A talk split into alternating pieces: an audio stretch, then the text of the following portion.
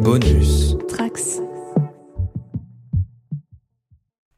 Ça y est, la dixième édition de Warhammer 40 000 est là, et avec elle disparaissent peu ou prou les schémas et les organigrammes de construction d'armées que les fans ont appris à connaître au fil des années. Alors est-ce une bonne ou une mauvaise chose? Ce n'est pas tellement ce qui nous intéresse aujourd'hui. Non, pour ce 23e épisode du Land Rider, je vous propose de jeter un coup d'œil dans le rétro pour parler d'un temps que les hobbyistes de moins de 20 ans ne peuvent pas vraiment connaître, celui du 1QG de troupes.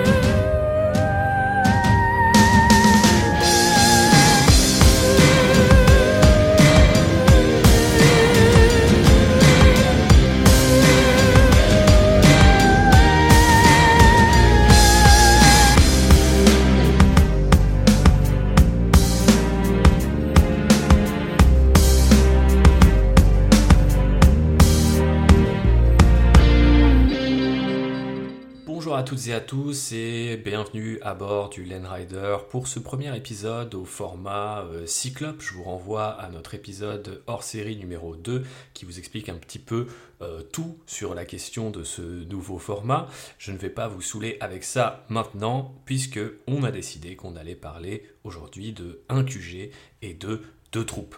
Alors c'est quoi ce QG et ces deux troupes euh, au juste? Eh bien, euh, si vous ne connaissez absolument rien à Warhammer de manière générale, et Warhammer 40 000 en particulier, eh bien ça a à voir avec le fait de rassembler son armée, c'est-à-dire faire ce qu'on appelle euh, une liste, une liste d'armées. C'est tout simplement une petite fiche dans laquelle on va euh, noter toutes les unités qu'on va amener sur une table pour jouer face à un adversaire. Donc cette liste, elle est généralement régie par un certain nombre de points, 500, 1000, 1500, 2000 points, et euh, on va du coup euh, s'accorder avec son adversaire sur ce nombre de points et en fonction de ce nombre de points sélectionner nos différentes unités. Bien sûr, toutes ne sont pas aussi chères, euh, accessibles, personnalisables, etc. Et c'est là que les différences de points vont commencer à jouer, à être importantes. Alors, Bien sûr, on ne peut pas non plus prendre tout ce qu'on veut, c'est-à-dire que euh, on pourrait très bien imaginer prendre 10 unités euh, à 100 points ou 2 unités de 500 points pour une liste à 1000 points par exemple. Eh bien, il y a toujours eu des règles qui régissent quand même la façon dont on construit, en dehors des points, une armée. Et euh, ça, ça existe depuis les débuts de Warhammer et les débuts de Warhammer 40 000, puisque aujourd'hui je vais davantage vous parler de Warhammer 40 000 spécifiquement. Donc euh, à l'époque de Rock Trader, puis de la seconde édition de Warhammer 40 000, Rock Trader étant le, titre, ou euh, si j'ose dire en fait le prototype de Warhammer 40 000 sous sa forme euh, première édition, eh bien on avait un certain nombre de conditions à respecter certes, et c'était, on va le dire très clairement, plutôt complexe.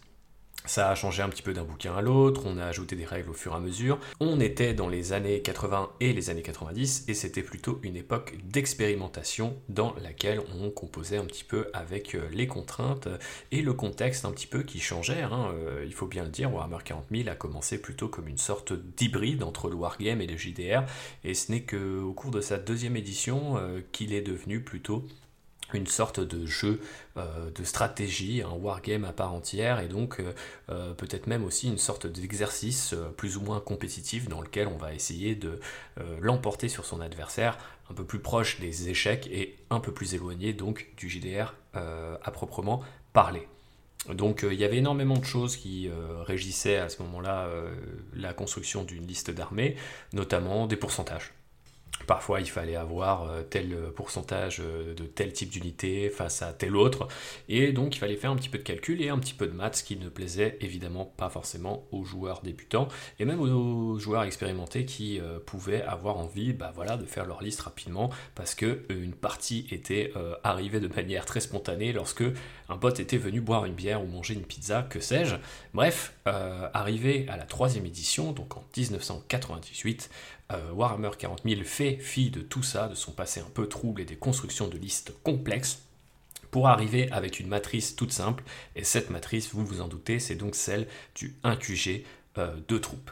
Alors c'est quoi le QG C'est quoi de troupes, eh bien, c'est ce qu'on appelle, ou plutôt ce qu'on appelait des rôles tactiques. Ça a été d'actualité pendant de nombreuses éditions pour Warhammer 40 000. Ça désigne globalement ce qu'une unité est censée faire sur le champ de bataille. Un QG, c'est le plus généralement un officier ou un héros qui va euh, soit euh, euh, inspirer vos troupes, soit leur donner un vrai coup de pouce bah, directement dans le combat en portant des armes ou en ayant des aptitudes qui sont beaucoup plus fortes que vos unités, on va dire, de base. Et justement, en parlant d'unités de base, bah, les troupes, c'est tout l'inverse. C'est les unités de base, ce sont les unités qui vont former la colonne vertébrale euh, de votre armée.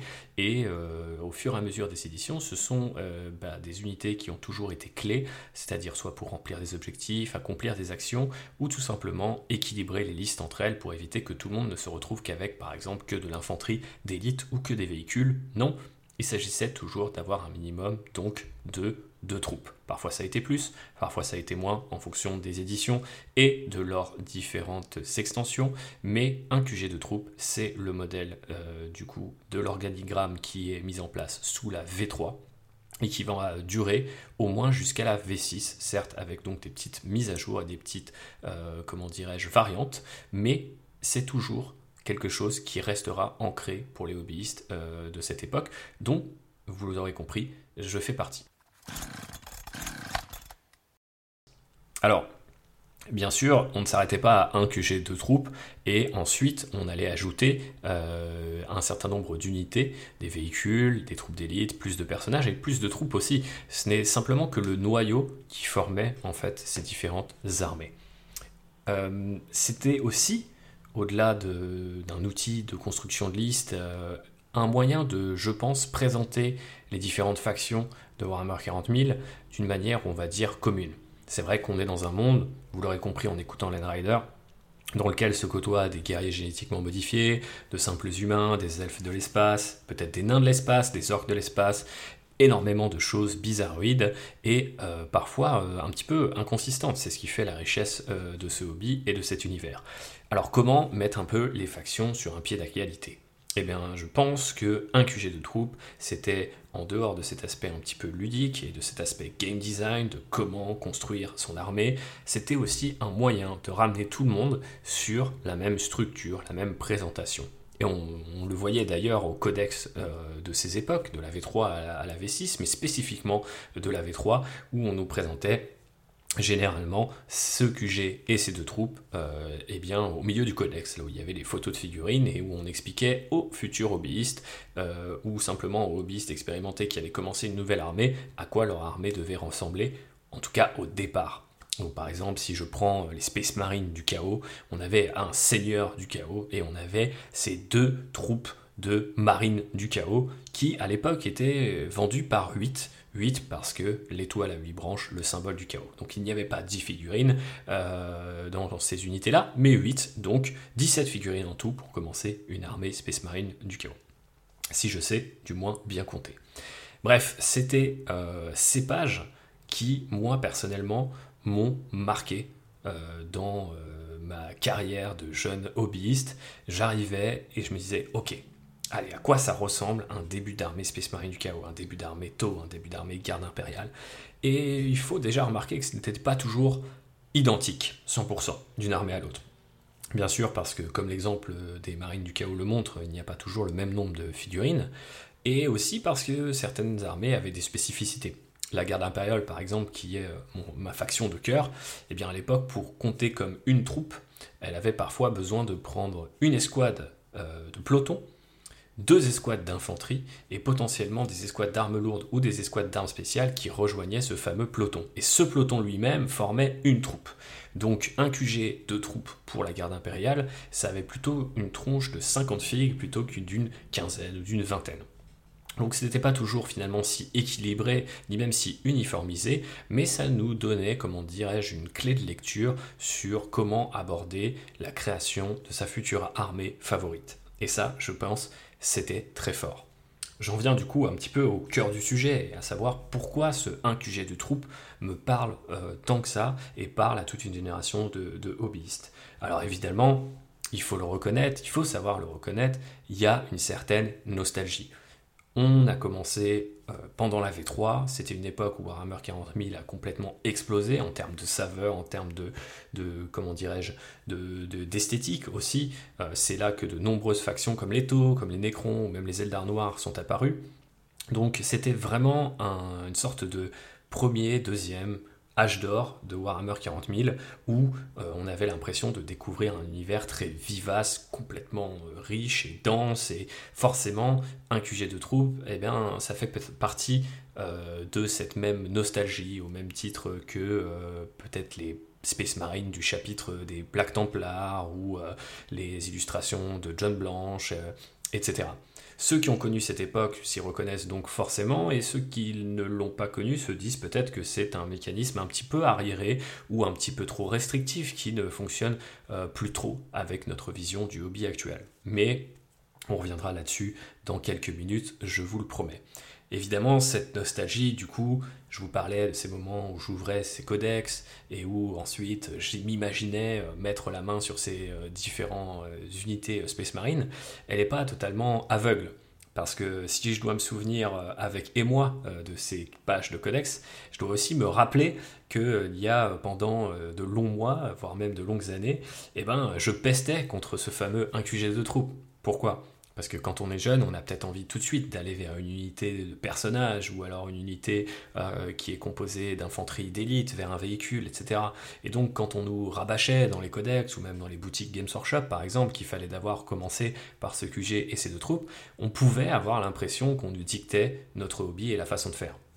Bien sûr, personne n'a jamais imposé aux gens de le faire. On pouvait toujours euh, construire son armée euh, euh, bien comme on l'entendait, c'est évident. Mais quand on est jeune ou qu'on a besoin en fait d'un guide, peut-être qu'on a plus facilement tendance à suivre ce qui est marqué sur les bouquins ou ce qu'on entend dans les boutiques. Et donc, je sais que quand j'ai commencé ma première armée, à savoir des Space Marines et des Ultramarines en particulier, si je vais même plus loin, je pourrais vous dire que je les ai très vite repeints avec des épaulières rouges pour indiquer qu'ils venaient de la troisième compagnie, celle qui s'est battue sur Macrage et qui a donc défendu le monde chapitral contre euh, les tyrannides, euh, eh bien voilà, j'étais passionné et je me disais pourquoi s'emmerder à peindre ces fameux 20 Space Marines tactiques, leurs lance-flammes et leurs lance-missiles tout pourris, euh, deux unités identiques, parfaitement identiques, pendant que j'attendais de peindre désespérément un Predator, un Razorback, des Terminator, l'élite du chapitre, justement, qui a tenu tête aux Space Marines, peut-être même un Land Raider qui donne son nom à son podcast. Bref, c'est aussi une contrainte finalement, ce 1QG de troupes pour euh, notre génération. Et il faut parfois euh, se rappeler euh, que la nostalgie a cet effet-là, hein, gober un petit peu les angles, enlever les zones d'ombre, et d'un coup on est baigné dans la lumière. Ah, ce temps béni du 1QG et des deux troupes. Oui, mais aussi à l'époque, eh bien ces deux troupes spécifiquement, parce que finalement peindre un QG c'était plutôt cool. Ça pouvait être, si on reprend l'exemple des ultramarines, ça pouvait être Marnus Calgar, le maître des ultramarines, ça pouvait être un capitaine Space Marine. On avait des jolies figurines en métal ça. Puis on a eu un kit plastique extraordinaire pour faire son propre euh, capitaine Space Marine. Euh, ça pouvait être un chaplain, ça pouvait être un archiviste si on aimait les pouvoirs psychiques. Donc le QG, c'est pas trop restrictif. En revanche, les troupes, eh ben, il n'y en a pas 35. Euh, maintenant, il y en a beaucoup plus. mais à l'époque, c'était vraiment les squads tactiques Space Marine et éventuellement les scouts qui sont en fait euh, des Space Marines en devenir. Et les squads tactiques, elles ne venaient pas non plus avec euh, tous les accessoires qu'on lui connaît aujourd'hui, c'est-à-dire que le sergent était à peine personnalisable, il avait une épée tronçonneuse et un pistolet bolter, on avait le droit aux lance-missiles et aux lance-flammes, pour les autres armes spéciales, il fallait aller les chercher dans les blisters euh, qui peuplaient les Games Workshop de l'époque, et donc généralement on avait un corps en plastique et les bras en métal avec l'arme spéciale, comme par exemple un lance-plasma qu'on allait chercher à côté. Donc c'était pas non plus euh, une grande partie de plaisir que de peindre 20 euh, fois, pas exactement le même Space Marine, puisque les kits étaient déjà quand même relativement modulaires, mais la personnalisation, les opportunités de changer des têtes, de rajouter des petites poches, des petites baïonnettes, tout ça existait à beaucoup plus petite échelle que ça n'existe aujourd'hui. Donc soyons raisonnables et disons-nous que même si c'était plutôt cool à l'époque de voir ce QG et ces deux troupes, c'était aussi parfois peut-être euh, source de frustration. Malgré tout, euh, ça amène quand même euh, une certaine forme d'esthétique au sein de Warhammer 40 000. Moi, je, redoute avec cette dixième édition qu'on revienne à une époque que je n'ai guère appréciée, je dois, le dire, de la version 6 et 7 de Warhammer 40 000 une époque où euh, le, cadenas, le cadre en fait euh, de Warhammer 40 000 a un petit peu sauté et où on voyait des armées qui étaient composées euh, eh d'unités, on va dire tout à fait différentes. Ça pouvait être des QG, des troupes effectivement, mais souvent des véhicules, parfois des véhicules super lourds qui jusqu'à présent étaient réservés à des parties à 3000 points en format apocalypse, on appelle ça. on voyait aussi des volants, des fortifications, etc. Et je trouvais qu'on perdait finalement une saveur, ce, qu'il n'y avait plus ce cœur battant du 1 de troupes euh, au sein des différentes armées. Le plus souvent, euh, ce qui était vécu effectivement comme une frustration sur un QG de troupes, cette taxe aussi, on en parlait en ces termes-là, était évacuée et les gens se dirigeaient plutôt vers les unités qu'ils préféraient. Est-ce que finalement c'est pas plus sain, c'est pas plus cool pour le hobby que les gens aillent vers ce qui est plus appétissant? Eh ben, je sais pas. Avec le recul et l'expérience, euh, je me dis que c'était quand même plutôt intéressant que tout le monde parte avec les mêmes bases, apprenne à, peindre, à construire ces unités-là et à jouer avec, puisque après tout, elles forment la colonne vertébrale euh, ludique, mais aussi souvent historique d'un point de vue narratif, euh, voire même esthétique des différentes armées. Imaginez des armées Space Marine sans Space Marine, à proprement parler, c'est possible, mais c'est bizarre. Donc euh, forcément, j'ai toujours eu un petit affect euh, au 1QG de troupe parce que pour moi, il n'est pas qu'un organigramme. C'est aussi une manière de présenter son armée sur la table, sur la vitrine, euh, peu importe où on l'emmène, de dire à son adversaire, voici ce qui compose le cœur de mon armée, esthétiquement parlant. Effectivement, pour moi, un capitaine Space Marine ou peut-être un lieutenant Space Marine qui mène une vingtaine d'hommes, euh, qui eux ont un équipement assez flexible, et ben c'est une armée Space Marine. Si on me dit euh, bon, il y a un capitaine par-ci, cinq Terminators euh, et un véhicule ultra puissant ou un Dreadnought qui squatte à l'arrière, bon, je peux trouver des justifications sur pourquoi il se battrait comme ça et, pour quelles raisons il finalement serait limité à des moyens certes puissants mais aussi peu nombreux. Eh bien, c'est certain que ça me laisse un petit goût d'inachevé, un petit côté ah oui, ok, je sais que ça existe dans cet univers, mais euh, ça ne représente pas un peu ma vision des choses. Ce qui donne l'impression qu'un QG de troupe est la vision à moi. Et euh, donc il y a un côté un peu chauvin là-dedans, et peut-être je vous laisserai maître de cette euh, décision, et vous me direz en commentaire ou dans vos retours sur ce podcast que vous en pensez. Mais j'ai vraiment comment dire, à cœur euh, de représenter euh, mes armées à travers cette matrice-là, parce que je pense que si on n'a pas ce QG et ces deux troupes au sein d'une armée, et euh, eh ben en fait quelque part on se prive d'une forme de saveur, de ce qui représente le mieux, à mon sens, les différentes factions. Donc, euh, bien sûr, il y a des exceptions. Si je reprends la carte impériale, si cher à mon cœur, on peut me rétorquer que s'il n'y avait pas euh, de troupes, il pouvait y avoir peut-être des tanks, et il existe des régiments entièrement composés de chars, alors pourquoi ne pas les faire? Peut-être, oui, des exceptions existent d'une armée à l'autre, bien sûr. Je ne suis pas quand même tout à fait, euh, on va dire, un despote qui ne jure que par le 1 de troupes encore aujourd'hui. Mais c'est vrai que hum, je trouve intéressant qu'on euh, mette en valeur ces, kits-là, euh, ces figurines-là le, personnage un petit peu emblématique d'une faction, et la plupart en ont plusieurs, donc on peut choisir. Et après, le kit qui euh, généralement est chargé de synthétiser toute l'esthétique euh, des euh, armées de Warhammer 40 000. Et peut-être que si ça vous intéresse, d'ailleurs un jour on fera un petit épisode au format Cyclope pour parler ben, des kits de base, de ces fameuses troupes, qu'est-ce qui fait quand on achète ces différentes boîtes, euh, qu'on a envie en fait de mettre les mains dedans, même si on sait qu'on va devoir les faire au moins au double, voire même plus. Donc pour moi, c'est un moyen quand même euh, potentiellement de présenter, de faire briller l'esthétique de Warhammer 40 000, ou en tout cas de sa faction au sein de cet univers.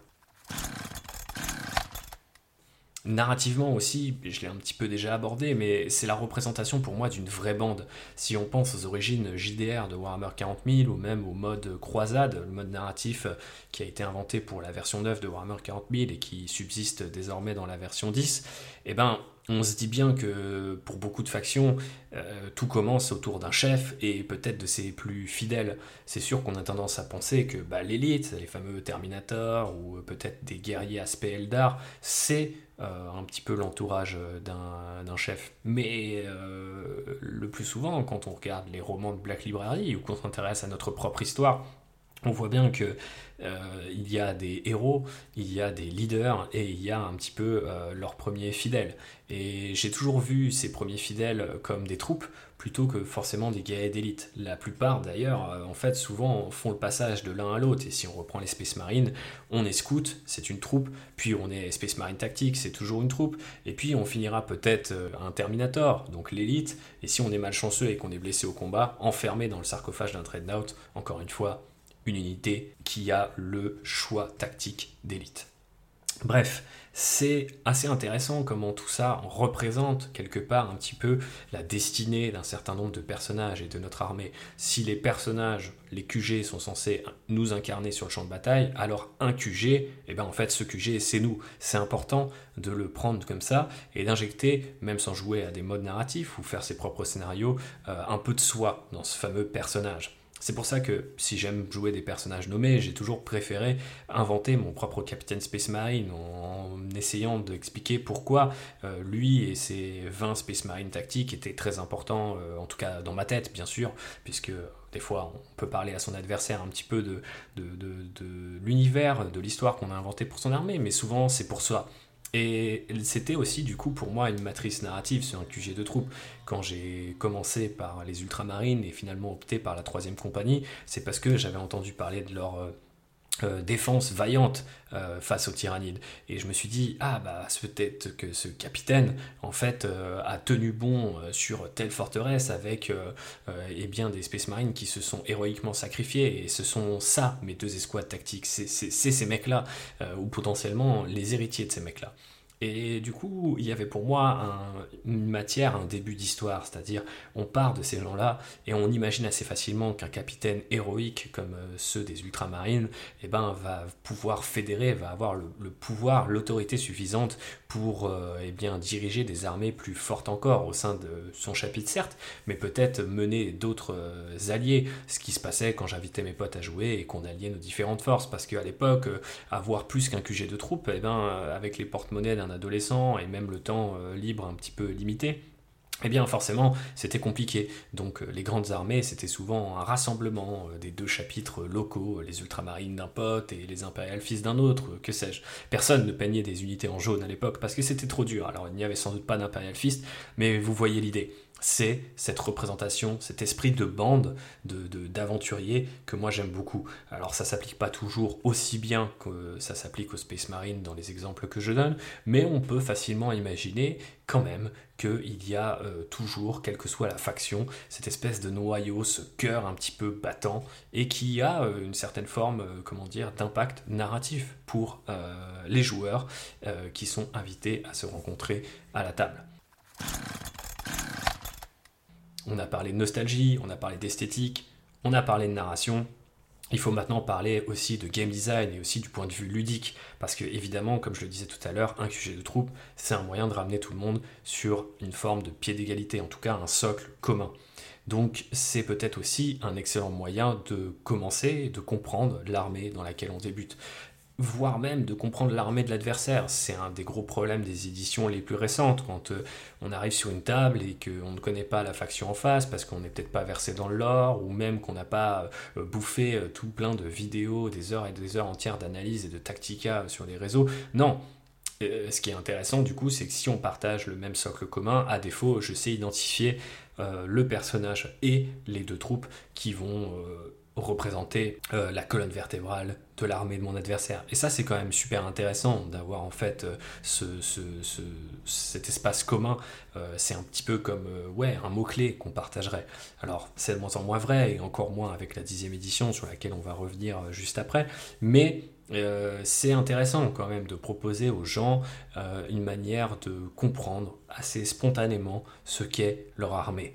Alors, euh, c'est toujours euh, la même chose avec un wargame. On est entre euh, un équilibre entre, si j'ose dire, eh bien justement, l'équilibrage et d'un autre côté la saveur qu'on veut apporter à une faction. On aime qu'un wargame nous propose vraiment des factions différentes, mais il ne faudrait pas qu'elles soient trop différentes, auquel cas eh bien, le jeu est déséquilibré, ou alors on ne comprend plus vraiment comment y jouer.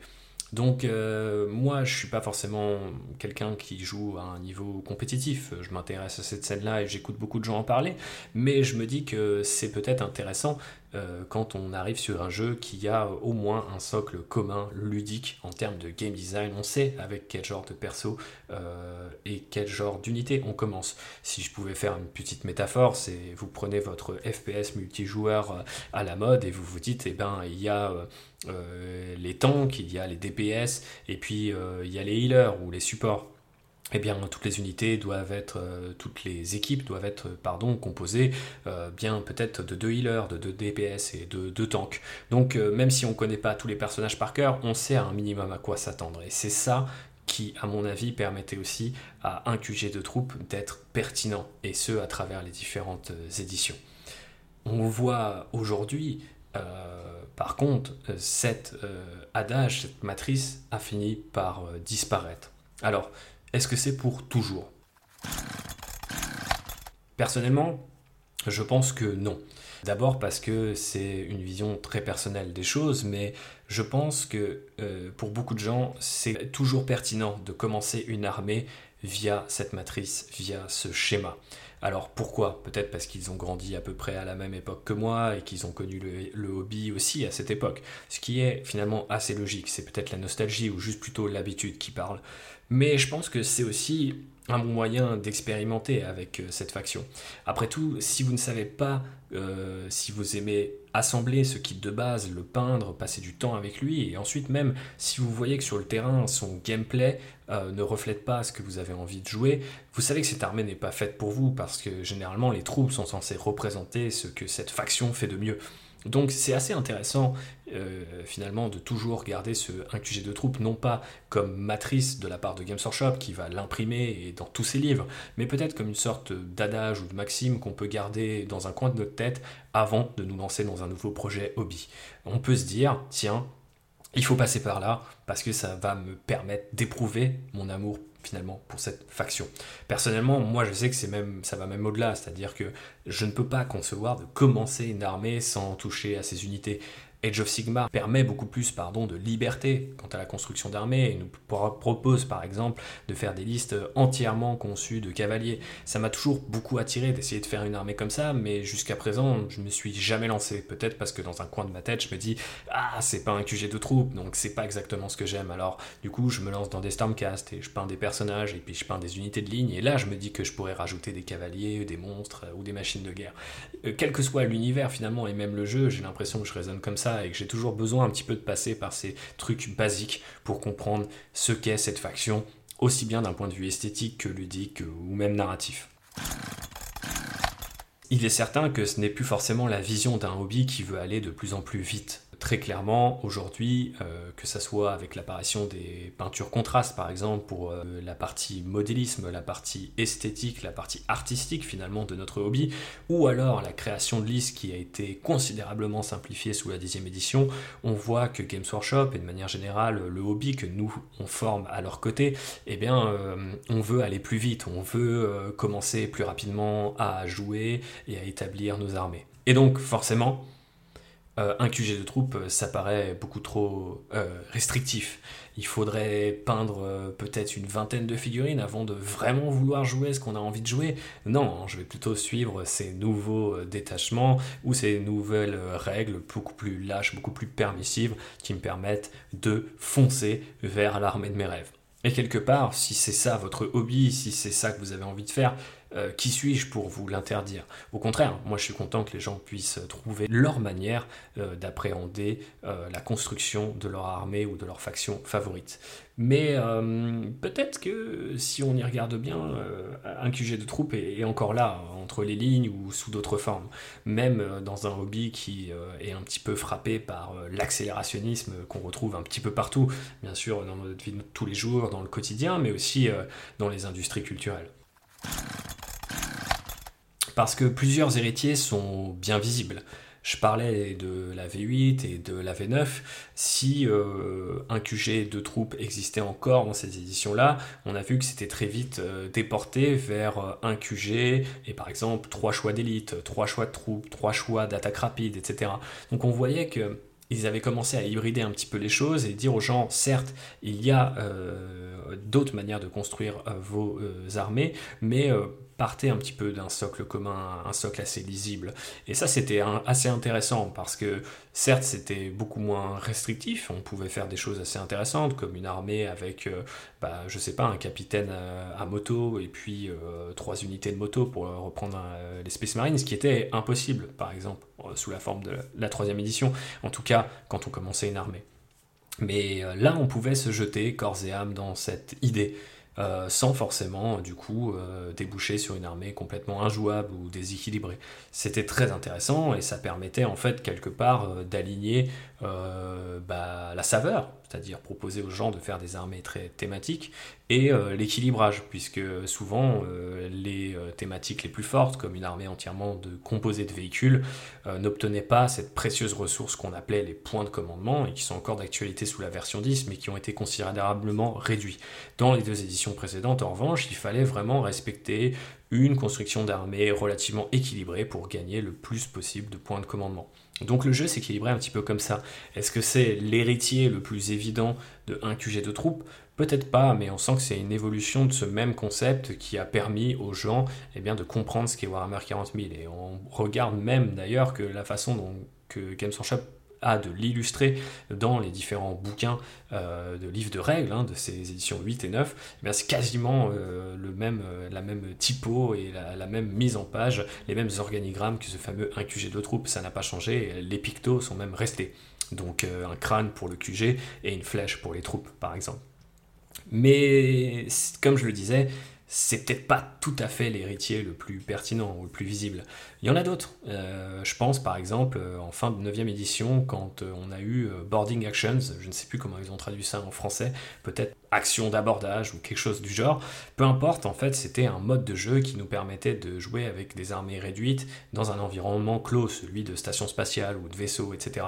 Et eh bien, ça avait une grosse saveur, un QG euh, de troupes pour moi. Déjà parce qu'il y avait plus de restrictions, on ne pouvait pas forcément prendre des véhicules, et même des unités qui ne sont pas tout à fait des véhicules, comme les exo-armurto n'avaient pas le droit d'utiliser toutes leurs règles, comme le fait de pouvoir utiliser leur réacteur pour circuler. Non, ils sont dans les couloirs d'un vaisseau, alors même si le vaisseau est gigantesque, ils doivent euh, finalement prendre plus euh, l'apparence d'une unité d'infanterie.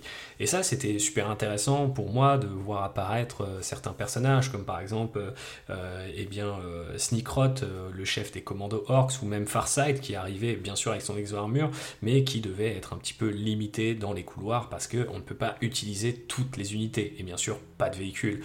Et donc là, on retrouve un petit peu cette saveur d'un QG de troupe, cette bande qui va s'aventurer sur euh, des couloirs un peu sombres. On est complètement dans, euh, l'hommage à Aliens et dans euh, ce que Warhammer 40 000 a traduit sous la forme Space Hulk.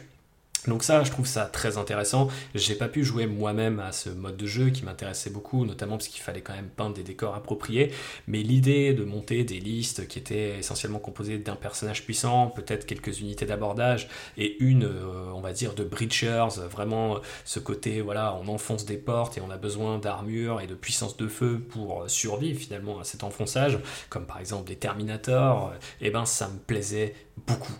Euh, je sais que le mode de jeu a été euh, traduit gratuitement vers la dixième édition, donc peut-être que je finirai euh, par m'y essayer, notamment pour essayer de retrouver un petit peu cette idée qu'on pouvait jouer à un QG et à deux troupes. Bon, peut-être trois unités plutôt en l'occurrence que deux troupes, mais c'est ça en fait la magie de cette matrice, c'est qu'elle est assez malléable et qu'elle nous ramène quand même à cette époque où on pouvait faire du wargame sans forcément jouer à 2000 points et avec énormément d'unités dont les règles sont parfois difficile à comprendre et à apprendre par cœur pour euh, jouer plus vite justement. Euh, de la même manière, euh, ce qu'on voit avec les combats de patrol, c'est aussi une forme de réincarnation, je pense, du concept de 1 QG de troupes. Les combats de patrol, c'est quoi? Ce sont des boîtes qui rassemblent un certain nombre de kits pour une faction et qui sont censés proposer 500 points jouables. Euh, ça, c'était le cas en 9ème édition où en fait on est passé des boîtes Start Collecting qui proposaient en gros un assemblage de kits un peu, on va dire, indispensable pour chaque armée à euh, des euh, combats de patrol plus chers mais qui étaient censés être jouables et un bon moyen d'apprendre l'armée. Donc là, on touche à la fois au jeu, à l'esthétique de cette faction, mais aussi à cette idée que vous arrivez avec un produit clé en main. Et donc, euh, c'est un peu à nouveau une matrice, comme le 1QG de troupes. C'est intéressant. Alors, on voit que tout le monde n'a pas euh, le même traitement qui lui est réservé euh, en combat de patrol, parce que malheureusement, toutes les factions ne sont pas aussi bien représentées par, par ce produit. Mais c'est vrai qu'il y avait quand même déjà un effort qui poussait dans ce sens, c'est-à-dire euh, lancez-vous et découvrez cette armée à travers, euh, travers cet assemblage de kits qui euh, est censé représenter votre future faction préférée. On voit que le concept a été poussé encore plus loin avec la dixième édition qui propose un mode de jeu combat patrol. Donc on a retiré l'idée de jouer à 500 points, même si globalement c'est toujours un peu la même chose, on joue avec 500 points, mais on a des règles spécifiques à combat de patrol qui sont, euh, comment dirais-je, équilibrées entre elles, un peu dans un circuit fermé comme une sorte de jeu vidéo. On sait qu'on a un pool de personnages, donc là remplacer les personnages par ces kits combat de patrol. Elles ont des règles différentes euh, ces unités-là de la combat de patrol euh, avec euh, leur incarnation dans le jeu de base, ce qui permet en fait de rééquilibrer les combats de patrol entre elles et de proposer une expérience de jeu effectivement dans un circuit, on va dire, bien défini et qui va nous permettre de nous initier à Warhammer 40 000 d'une part, mais aussi au gameplay d'une faction de l'autre. Et ça, je trouve ça extrêmement intéressant, même si bien sûr ça vient avec des restrictions. Euh, comme le fait de ne pas pouvoir assembler euh, les unités exactement comme on le souhaite. Enfin, moi je vous conseille de le faire et ensuite de dire bon, il y a deux armes spéciales par, euh, unité. le combat de patrol dit que ce sont ces deux armes spéciales, mais moi j'aime plus le look ou les règles de ces armes spéciales là et je sais que après cette initiation j'irai jouer avec plus de points, donc je le fais comme ça. Donc n'hésitez pas à vous lancer aussi euh, là-dedans, quoi, avec euh, l'arrivée de la nouvelle édition, c'est toujours un bon moyen de commencer. Et je pense que Combat de Patrol, c'est même peut-être le meilleur moyen de commencer qu'on ait jamais eu. Parce que certes, un QG de troupes, c'était cool, mais pour euh, essayer de chasser un petit peu la nostalgie, il faut bien le dire, c'était une version très minimaliste, Warhammer 40 000.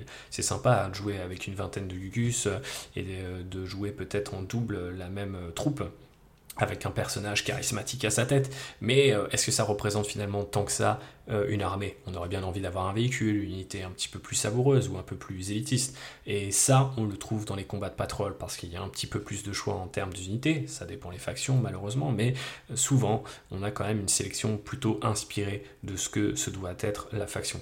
Par exemple, si je reprends ma fameuse garde impériale, eh bien aujourd'hui euh, dans la combat de patrol, vous avez euh, deux petits socles d'artillerie, vous avez un véhicule en la personne de la sentinelle et vous avez 25 gardes impériaux, donc vous avez le côté euh, gameplay de horde et de, voilà de, jouer sur le nombre par rapport à certaines factions qui vont avoir beaucoup moins de figurines à aligner face à vous. Donc ça, c'est clairement pour moi l'héritier moderne de un QG de. Ce qui m'embête un petit peu, c'est que ça implique bah, d'acheter des kits plus chers et euh, donc euh, c'est un ticket d'entrée plus fort. Et aussi, ça veut quand même dire qu'il faut bah, aller plus loin, peindre plus, assembler plus d'unités, essayer un petit peu euh, de, s'accrocher dans ce début du hobby avant d'arriver vers son premier sésame qui serait une première partie au format combat de patrol en soi, c'est pas très grave parce que j'ai pas vraiment l'impression qu'un QG de troupes c'était un moyen pour Games Workshop de nous dire jouez comme ça, vous autres genoux et autres débutants. Non, c'était plutôt un moyen de nous dire voilà, commencez par là et ensuite vous ferez les décisions qui vous intéressent, vous, ferez plaisir avec d'autres unités qui euh, bah voilà, vous ramèneront euh, euh, tel type de gameplay ou même juste telle esthétique. Si vous aimez les chars, prenez-en plein, par exemple. Et ça nous amène à ce que je vais appeler la conclusion pour ce premier épisode un petit peu format cyclope, c'est effectivement on, le voit émerger au fur et à mesure de mes différents arguments sur ce fameux 1QG et ces deux troupes, c'est que eh bien souvent le plaisir vient un petit peu de la contrainte, la créativité aussi. Donc euh, on a besoin parfois de limites, de matrices euh, un petit peu, on va dire, euh, contraignantes, même peut-être frustrantes pour déboucher sur quelque chose de beaucoup plus satisfaisant. Et c'est vrai que passer sur un QG de troupes, euh, c'était pas toujours facile à l'époque, mais il y avait un moment de libération quand on se disait Ah, j'ai ce socle commun, maintenant à quoi va ressembler mon armée exactement? Est-ce que ces Space Marines sont plutôt euh, soutenus par des motos? Est-ce qu'ils ont des transports? Est-ce qu'ils ont des véhicules? Est-ce qu'ils sont accompagnés de marcheurs? On peut se poser plein de questions à partir de là. En fait, c'est un peu comme si on avait débloqué euh, le niveau 2 quoi, du hobby. Et c'est vrai qu'aujourd'hui, on a plutôt l'impression qu'il faudrait qu'on arrive tout de suite au niveau 20 ou qu'il n'y a plus de niveau, c'est-à-dire que euh, toute cette granularité, toutes ces étapes, on ne les franchit plus. On dit directement aux gens, euh, voici ce qui est jouable ou pas, parce qu'on va se renseigner sur YouTube, et on achète les kits, et peut-être que demain, la méta change, et peut-être que finalement, euh, le fonctionnement de Games Workshop sur la construction d'armées change aussi. Donc en fait, on est un petit peu malmené par ce que Games Workshop nous propose ou l'analyse que les gens en font. A l'inverse, le 1QG de troupe, alors qu'il n'est aujourd'hui plus d'actualité, pour moi c'est une forme de valeur un petit peu refuge, c'est une idée dans laquelle je me réfugie quand je ne sais plus trop quoi ajouter à une armée ou je ne sais pas comment je la commencerai. C'est aussi un moyen de tester ces futures factions. Je sais que par exemple j'ai très envie de faire des Séraphon des hommes lézards pour Age of Sigmar, mais je savais que je ne pouvais pas peindre des gros dinosaures s'il n'y avait pas un minimum de petits lézards pour les accompagner. Maintenant que le kit a été refait et que j'ai des Saurus nouvelle génération, j'ai envie de peindre ces 20 Saurus avant de m'attaquer à ces gros dinosaures. Ça peut paraître un petit peu paradoxal de devoir passer par ces fameuses étapes et que beaucoup de gens voient comme des taxes, mais je pense que finalement c'est une forme d'apprentissage qui enrichit un petit peu notre vision du hobby et notre vision bien précise, celle que j'encourage tout le monde à avoir sur une armée, parce que hum, la beauté de Warhammer, euh, que ça soit Age of Sigmar, Warhammer 40 000 ou même leurs dérivés, c'est qu'on peut s'y projeter pleinement et qu'on peut écrire une page de l'histoire de ces univers en choisissant euh, tout de la couleur euh, de nos unités, en passant par la composition de nos listes d'armées, euh, en passant par, je sais pas, leur histoire, leur nom, des tas de choses. Et ça, c'est pour moi très important. Et du coup, un QG de troupe, c'est juste euh, la première marche pour aller euh, vers cette liberté totale qui nous permet eh de, personnaliser à loisir nos factions préférées, nos armées préférées. Bref, J'espère que, en tout cas, cette matrice-là, j'aurais su vous communiquer la passion que j'ai pour elle et peut-être euh, bah, vous amener à l'essayer vous-même. Peut-être le faites-vous déjà, auquel cas, bah, n'hésitez pas à me donner des petits commentaires, des petites anecdotes sur euh, votre façon de construire les armées euh, ou la façon que vous aviez de le faire. Mm, par le passé, peut-être est-elle différente aujourd'hui grâce à ce que Games Workshop euh, nous offre à chaque nouvelle édition.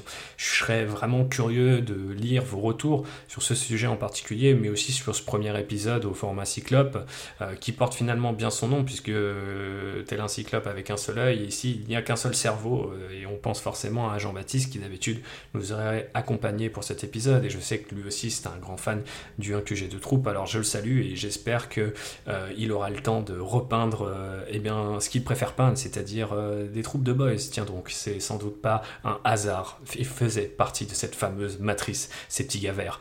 Bref, n'hésitez pas à nous faire euh, tous vos retours sur les réseaux sociaux et à partager le podcast euh, effectivement là aussi sur ces fameux réseaux puisqu'on en a besoin notamment dans cette idée de relancer un petit peu le podcast pour l'été. J'espère que ces presque 45 minutes vous auront satisfait et vous auront permis de peindre un petit peu ou de combler vos différents trajets alors que approchent les vacances ou ces moments un peu chiants où tout le monde y est mais pas nous. Donc voilà, en tout cas sachez que je suis avec vous, je vous souhaite euh, bien, de belles constructions d'armées avec l'arrivée de la V10, une bonne peinture, un bon jeu et une bonne lecture aussi parce que c'est le moment idéal en ce moment pour euh, lire du Black Library, le cul dans le sable ou euh, eh bien peut-être, je ne sais pas moi, à la montagne, partout où vous allez partir. Bonnes vacances pour ceux qui y vont, bon courage pour les autres et surtout plein de hobbies pour cet été. A très vite à bord du Len Rider.